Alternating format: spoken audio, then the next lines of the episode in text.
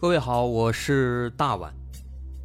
我们的《绝密档案》在喜马拉雅已经陪大家走过了一年多的时间，一年多的时间，我们更新了一百多期节目，在这一百多期的内容里，我们讲述了各种各样的怪奇事件。那在今后呢，我们也想尝试去做更多的其他类型的内容，比如一些自然怪象，比如有一些名人的黑幕。或者说是黑帮的发迹史，亦或是各种悬疑大案，以及更多的其他题材的探索。针对这些内容，目前我们也已经有了一个大概的规划。我们将会把这些内容做一个大概的整合，放在之后我们即将推出的一个新的专辑当中。这个专辑的名字暂定叫做《绝密档案：深夜调查局两百家尘封的未解之谜》当中。需要说的是，这个新专辑我们决定在喜马拉雅作为会员节目进行独家播出，总计有两百多集的内容。专辑上线时间将会在不久之后的九月九号，大家届时可以在喜马拉雅搜索关键词“绝密档案深夜调查局”，就能够找到这部新的专辑了。在上线前的这段时间当中，也欢迎大家添加我们喜马拉雅工作人员的微信。X m l y 零三三零，也就是喜马拉雅四个字的拼音的首字母加零三三零，x m l y 零三三零。添加微信之后，工作人员将会把大家拉进喜马拉雅官方的粉丝群，届时将会有不少福利活动，送喜点、送签名书等等其他惊喜在等着大家。需要特别说明的是，新专辑。将会是喜马拉雅的会员专辑，也就是说，如果您是喜马拉雅的会员，就可以免费收听本专辑。目前，喜马拉雅的会员价格为每个月六块钱，六块钱就可以听到我们的两百多集故事，也是很划算了。希望大家能够多多理解，多多捧场。九月九号，我们不见不散。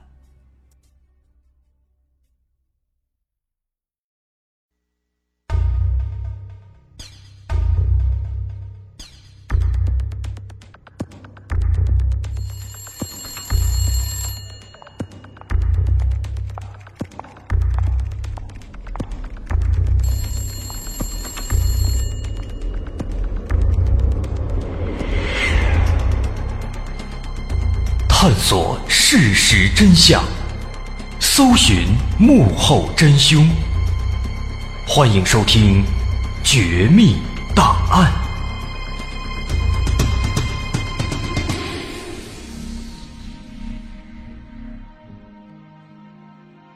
还原事实，探索真相。欢迎来到今天的《绝密档案》，我是大碗。在一九五三年冬天的一个晚上，在江苏盐城滨海县东坎镇的新建大队，有一个姓刘的村民，晚上起来上厕所。他迷迷糊糊的起来，出了家门，穿过这一座座茅草屋，走到厕所，进去解决完之后呢，又迷迷糊糊的往回走。但没想到，刚走到一半，不知道是谁喊了一声。说毛人水怪来了。紧接着，还没等这个刘姓村民反应过来，这到底是怎么回事呢？周围的茅草屋里蹭蹭蹭蹭窜出来几十个村民。当时这大晚上伸手不见五指，人们根本看不出来这其实是一个正常的人。他们以为真的是毛人水怪来了，所以紧跟着一股脑的一阵拳打脚踢、躺棍硕棒是扑面而来。所以没几分钟，这个姓刘的村民竟然被活活打死了。在五十年代初期，这样类似的事情发生了不止这一起，无一例外，全部都是因为那个所谓的毛人水怪。毛人水怪，这听起来应该是一个怪物，它是从五三年左右突然大规模的流行起来的。一九五三年夏天，江苏省盐城响水县的粮食公司，二十来岁的姜维启在这上班。他主要负责粮食的买卖，所以说他常常在工作上会和来自全国各地的粮食贩子一起打交道。有一天，一个粮食贩子神色慌张地跟他说：“在灌河北边有毛人水怪出没了。”这是姜维启第一次听到毛人水怪的说法，这也是响水县第一次出现毛人水怪的观点。那个粮食贩子描述起来，说这毛人水怪是大脚丫子，光脚就有三尺长，跨一步就有五六米，他浑身长毛，专门挖人的心，扒人的脸皮，非常残忍。这个形象粗略一描述，的确是挺恐怖的。但是姜维启当时并不怎么相信，毕竟光这一个人说也没有什么根据。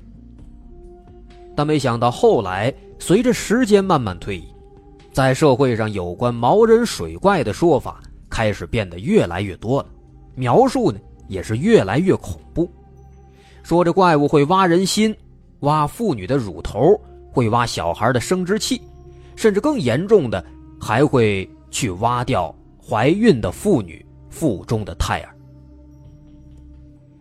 果不其然，不久之后，姜维启第二次接触到了所谓的毛人水怪。这一天，他在单位站岗，当时突然听见旁边小街上有人在喊，说毛人水怪来了。不大一会儿，他就看见有一群人拿着木棍、扫把，呼呼啦啦的往粮食公司的方向直接冲过来了。走到跟前。没有看见毛人水怪，有人就向他打听，问那水怪去哪儿了。姜维启没有看到，所以回答说没看见。但这时候人群里有人说，可能是往西跑了。这群人一听，马上又簇拥着往西边杀过去了。其实这就非常奇怪，尽管这么多天以来，谁都没有见过这个所谓的毛人水怪究竟是什么样子。但是各种说法传的是玄而又玄，范围是广之又广，他们已经彻底改变了人们，尤其是农村群众的生活作息习惯。在盐城的不少农村，每到晚上，邻近的几户村民都要集中睡在一起，防止毛人水怪突袭。他们还安排村里的青壮年们彻夜巡逻，防止毛人水怪出现。可以说，当时人人都是惊弓之鸟，有不少农民甚至不敢下地干活了。即便有一些胆大的，从来也都是太阳升到头顶上才下地去干一干。刚到下午五点钟，天还没擦黑呢，早早的就收工回家了。姜维启回忆当时的情况，说当时走在街上人非常少，尤其到晚上，整座城市的街道上是空空荡荡。临街的商铺早早的就关门歇业了。种种这些情况，不难发现，人们这是如临大敌，草木皆兵，全都是因为这个所谓的毛人水怪。可是这个毛人水怪是个什么东西呢？它真的存在吗？当然是不存在的。明明白白的说，这是那个特殊时期的一个特殊的产物。是一个不折不扣的谣言。另外需要说的是，在毛人水怪盛行之前的几年当中，还有一个类似的、带有恐怖色彩的谣言。在毛人水怪盛行的几年之前，大概从一九五零年开始，还爆发过一个所谓的叫做“割蛋”的谣言。这个谣言应该是毛人水怪的早期版本。加上后来出现的这个毛人水怪的说法，这两个谣言加在一起，其传播范围之广，跨越了北京、河北、山西、内蒙、江苏、安徽和山东等等数个省、直辖市和自治区，总共涉及了有一百多个县、数千万的人口，这波及范围之广，在中国历史上实属罕见。从一九五零年第一个那个所谓的鸽蛋谣言大规模爆发，到后来毛人水怪出现，再到之后一九五四年，毛人水怪的谣言基本结束，期间鼎盛时期总共是四五年，但就是在这几年当中，数百人因此丧命，上千人被逮捕。那说了这么多，这个鸽蛋谣言究竟是怎么回事？当时有这么一个传说，说苏联那边要造原子弹，原料呢是男人的睾丸、女人的乳房和子宫，还有小孩的肠子。那咱们作为苏联的小老弟，应当予以协助。啊，传言就说说政府答应给苏联搞定这些原料，于是呢就派一些便衣部队到全国各地去割这些东西送给苏联。所以说这帮人就被人们称作是割蛋的人。这帮割蛋的人呢会化妆成其他的一些职业，啊，装成和尚，装成商人、农夫，他们都经过了专门的训练，啊，能够飞檐走壁。往往是白天侦查，晚上动手。啊，这是割蛋谣言的主要内容。当然，这割蛋谣言也说了，它也不是真的，也是有人故意而为之。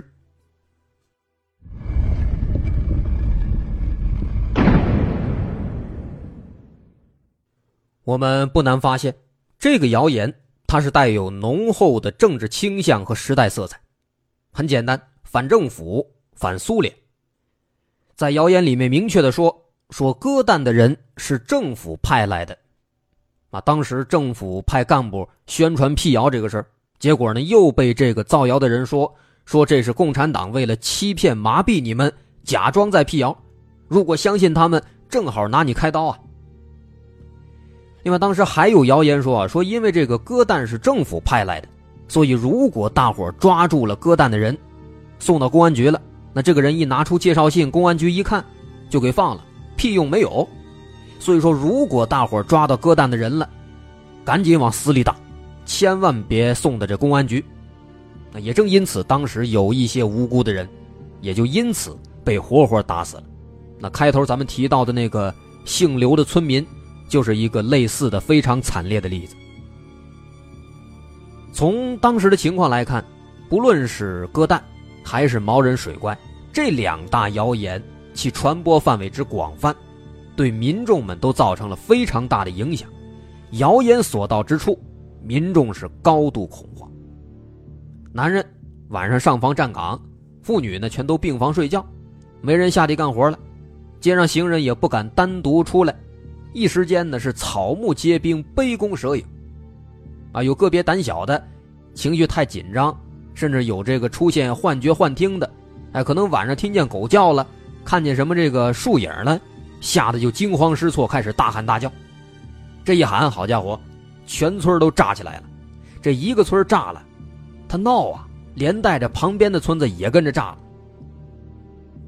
啊，这么说这可不是夸大其词，咱就说这张家口地区，张家口在一九五零年七月二十七号到八月八号。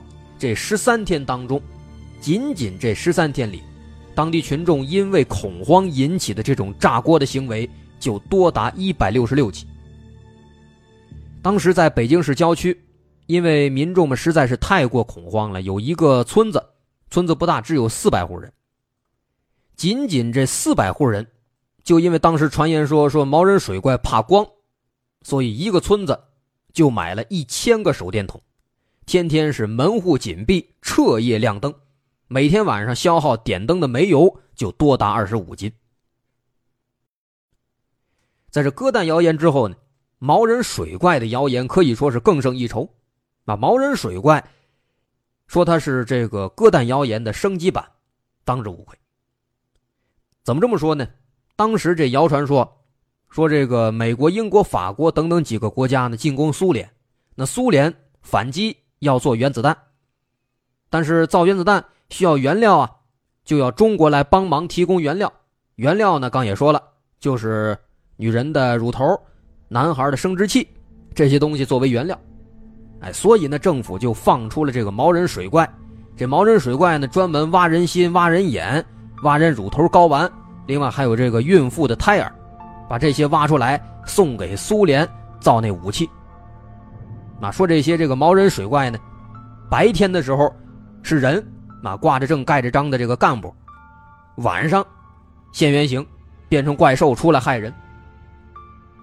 那不难发现，这个毛人水怪呢，这个谣言也同样它具有一个强烈的意识形态色彩。啊，说这个毛人水怪是政府的，并且跟苏联还有关系。那在这个谣言的传播过程当中呢，那这两点也是始终都存在的，啊，刻意的分化社会群体。所以说，在这个谣言的传播过程当中，党员、团员、干部，直接就成为了当时的攻击对象。啊，这个就导致在当时那几年当中，在这些谣言散布的地区。干部和群众之间关系非常紧张，啊，诸如这个捆绑、扣留、殴打等等这种扰乱事件是时有发生。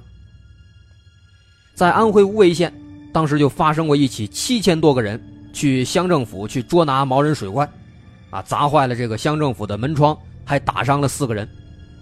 那因为这个事呢，这个县里干部就下乡追查这谣言是怎么来的，结果呢，被当地群众是团团围住，把这干部给非法扣押了。啊，甚至还有人趁机杀害干部。到了一九五四年年初的时候啊，甚至还出现了攻击党和国家领导人的情况啊，这个行为非常非常的恶劣。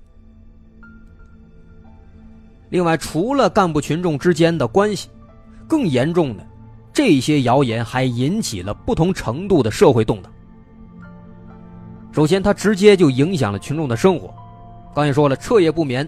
天地荒芜，学生不上学了，人人是武装值守，啊，所有窗户一律锁死，到处是灯光长明，一有响动，就认为是这水怪来了，草木皆兵，风声鹤唳。有很多地方的民兵呢胆小，啊，一乱起来，吓得在这个混乱场面当中呢开枪壮胆子，哎，造成了很多这个严重的人员伤亡事故。那还有的人因为过度的恐慌自杀了，啊，也有趁机捣乱的。因为当时都是吓得男女集体睡嘛，很多人就趁机去奸污了其他的妇女，就导致很多妇女最后是羞愤自杀。根据统计，当时只在江苏省内，这个谣言就波及到了苏北的三十五个县市，历时六个月才基本平息。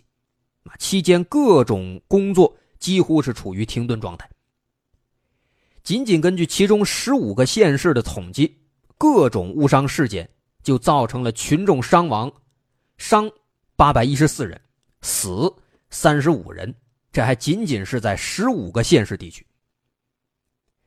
总而言之，一句话，这个割蛋和毛人水怪的谣言直接导致了当时的社会动荡。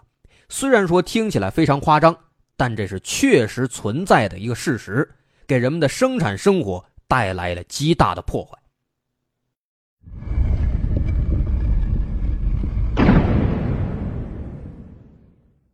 这大概说了谣言的情况，很多朋友肯定奇怪了：这谣言是怎么来的？是谁制造了他们呢？从当时各地的这个统计情况来看，这两个谣言最早出现，应该是在一九五零年四月。那当时有这个绥远省。在绥远省的桃林县出现了，那当时出现之后呢，只在这一个地方爆发，并没有太广。之后呢，一段时间一直比较沉寂，到三个月之后，一九五零年七月，突然在各个地方同时爆发了。那这个情况是非常奇怪的，在当时那个年代，交通通讯都非常的落后，一个谣言在半个中国的范围内。突然同时爆发，这是一种非常可疑的情况，尤其是在当时地广人稀的华北北部地区，啊，单靠这个自然传播，它是不可能有这种效果的。所以，对于当时这个现象啊，就有这么两种猜测啊，猜测有两种可能。首先，第一种可能认为，有可能是有一个庞大的组织，啊，他们策划了这个行为。在同一时间散布到各个地方，同时散布谣言，啊，能够达到这种效果。那第二种可能呢，认为是在这些发生谣言的地区当中，可能是都发生了某些事情，这些事情引发了民间的某种集体性的记忆。什么意思呢？就是说这个鸽蛋和毛人水怪这些说法有可能是早已有之。那当时呢？因为某些情况，让大伙儿想起来了早年的这些传说，从而让他们再一次的传播下去啊，应该是有一个外力介入刺激，导致这些传说又一次复苏，又一次传播的。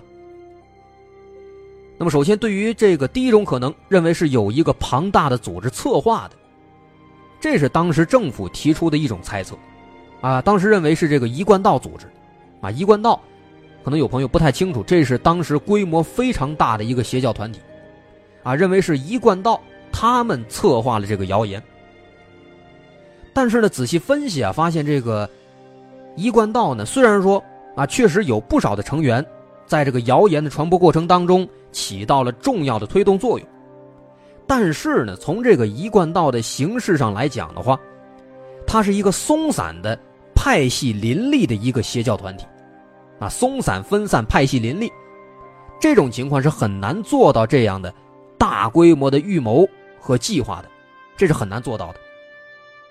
所以说，这第一种可能性基本上排除了，那么也就剩下第二种可能了，啊，第二种可能很有可能是主要原因。有可能说，这鸽蛋和毛人水怪的说法呢是古已有之，但是当时很多地区确实是发生了某些事情，这些事情刺激了这些谣言，让他们再一次开始出现，开始传播。那么这种说法它的可行性有多高呢？首先我们要追根溯源，看看之前有没有这个毛人水怪等等这些传说啊？如果有的话，那这个说法还是有点根据的。哎，那仔细一查，哎，确实在很久之前啊，还真就已经有这毛人水怪的雏形了，也早就有过类似这鸽蛋的传说。这个毛人水怪，民间故事当中是古已有之，甚至呢，在《山海经》当中收录的都有这种东西。那水怪呢，更别说了啊，民间传说太多了，多了去了。那这些有民间传说的东西，早就有了，在民间流传。哎，所以大伙儿对他应该是都有一些记忆，有一些认知的。那么，当发生了某些能够和这些传说契合的事情的时候，那这类传说再一次盛行，那就是一个比较正常的事情。那么，什么事情能够和这些传说契合，能够导致这些东西再次传播、再次盛行呢？答案其实很简单，答案是大规模的恐慌的情绪。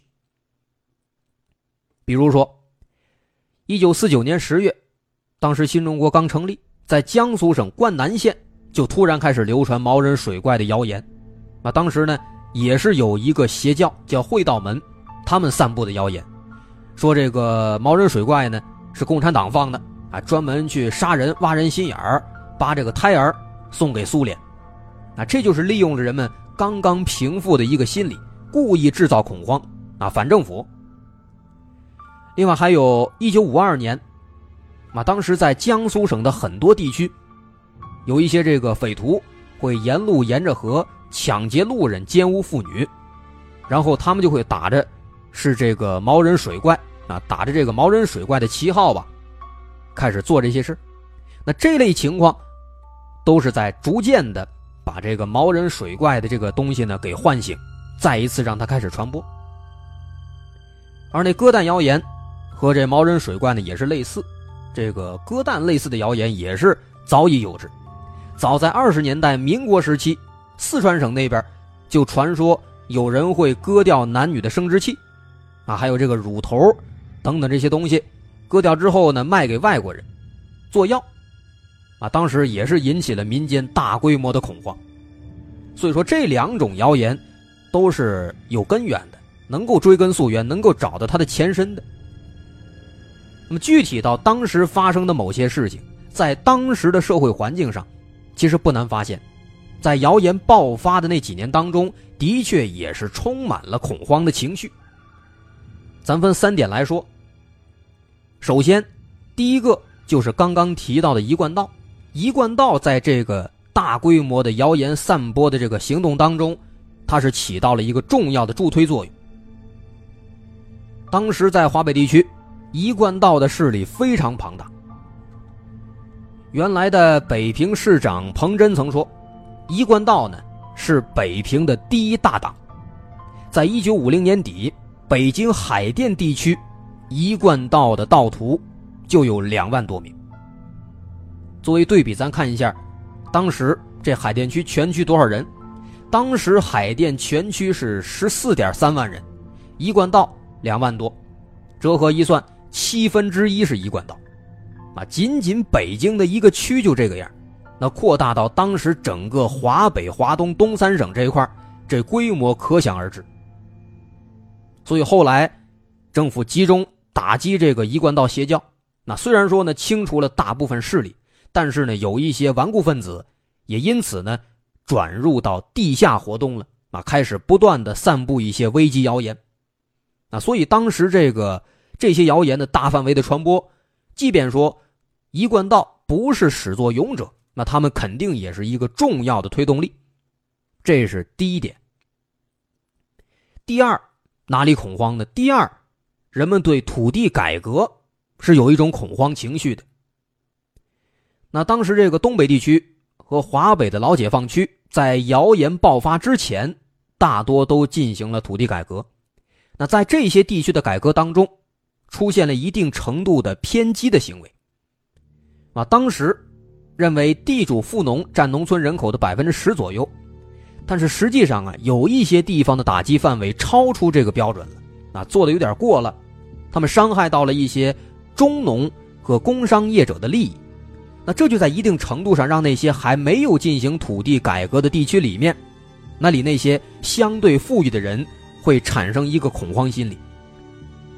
那观察当时这个谣言爆发的地区，也不难发现，谣言传播的大部分地区，正好是当时还没有进行土地改革的新解放区。那即将到来的这个土地改革，对当时的农村中上层人们来说，是未知的。啊，他们不知道会不会伤害到自己的利益，对这个改革是恐慌情绪，所以说，就给这个谣言的推广滋生有了一个这样的环境。第三点呢，是人们对战争感到恐慌。五零年六月二十五号，朝鲜战争爆发了，啊，当时刚刚打完仗，成了新中国，这又打仗了，那民间对战争呢是非常恐慌的。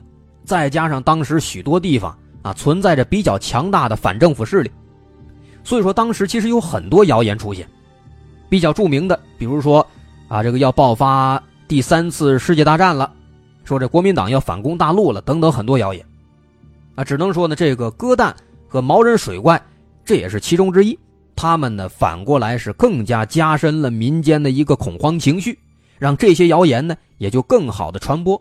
有了一个滋生的土壤，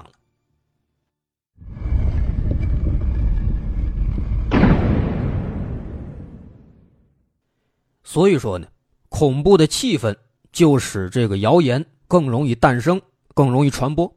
那至于说这个谣言它出现的导火索是什么，目前一般认为是当年发生的两件比较特殊的事情。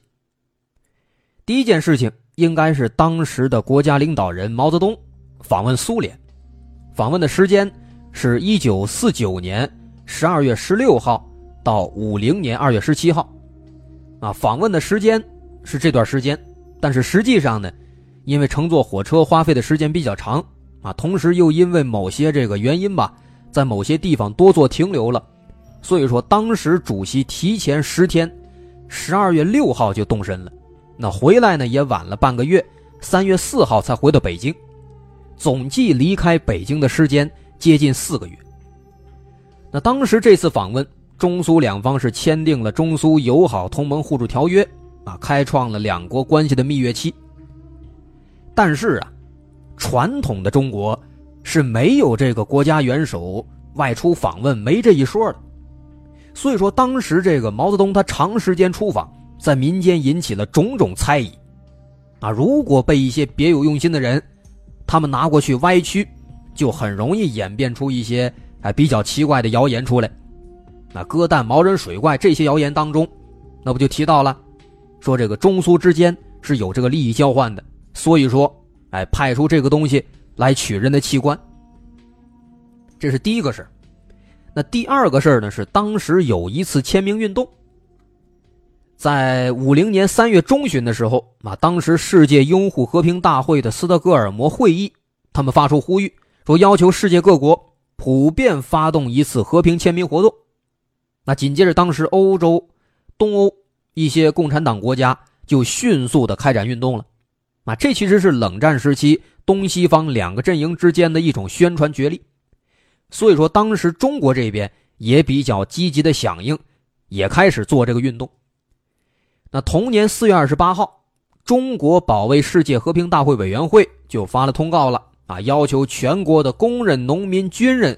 学生、妇女、文艺工作者，就各种工作者吧，普遍来参加签名。那紧跟着，全国各地就普遍进行了这个拥护世界和平、禁止使用原子武器的这个签名运动。那这个签名运动什么意思？什么形式呢？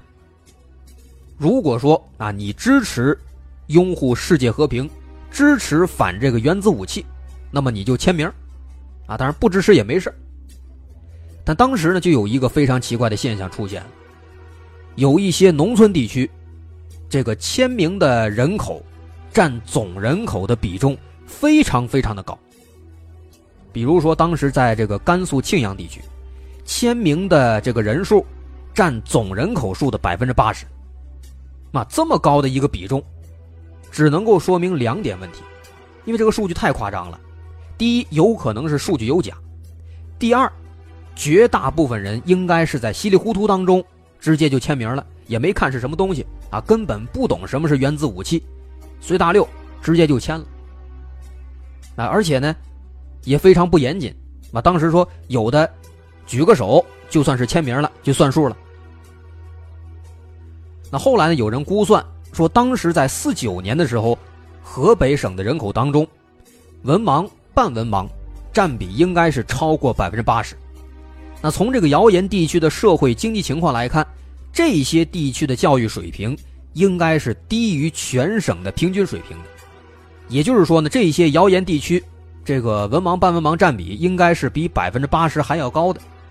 那说白了，这些地方绝大多数人没文化、没知识，他们根本不知道这个核武器是什么，原子弹是什么。那这样的话就非常容易让人产生误解。那特别是这个原子弹。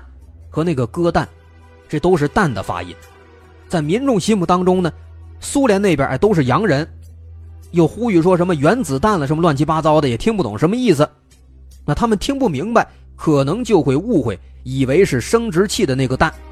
那如果说有人把这个东西联系起来，别有用心，相互传播，这就很有可能会诞生谣言了。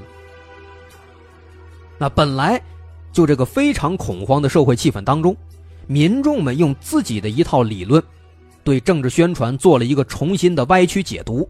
那这里面可能还会有人故意捣乱，这其实就是这些谣言它产生的一个根本原因。啊，总而言之，毛人水怪没有，鸽蛋也没这回事这些谣言呢，他们的爆发都有他们的偶然性。不过呢，在这些偶然的背后，也蕴藏了一个深刻的社会现实。这也正是我们回顾谣言、研究谣言这些行为的价值所在。好，今天群档案咱们就说到这儿。我是大碗，如果您喜欢，可以关注我的微信公众号，在微信搜索“大碗说故事”，点击关注即可。好，咱们下回再见。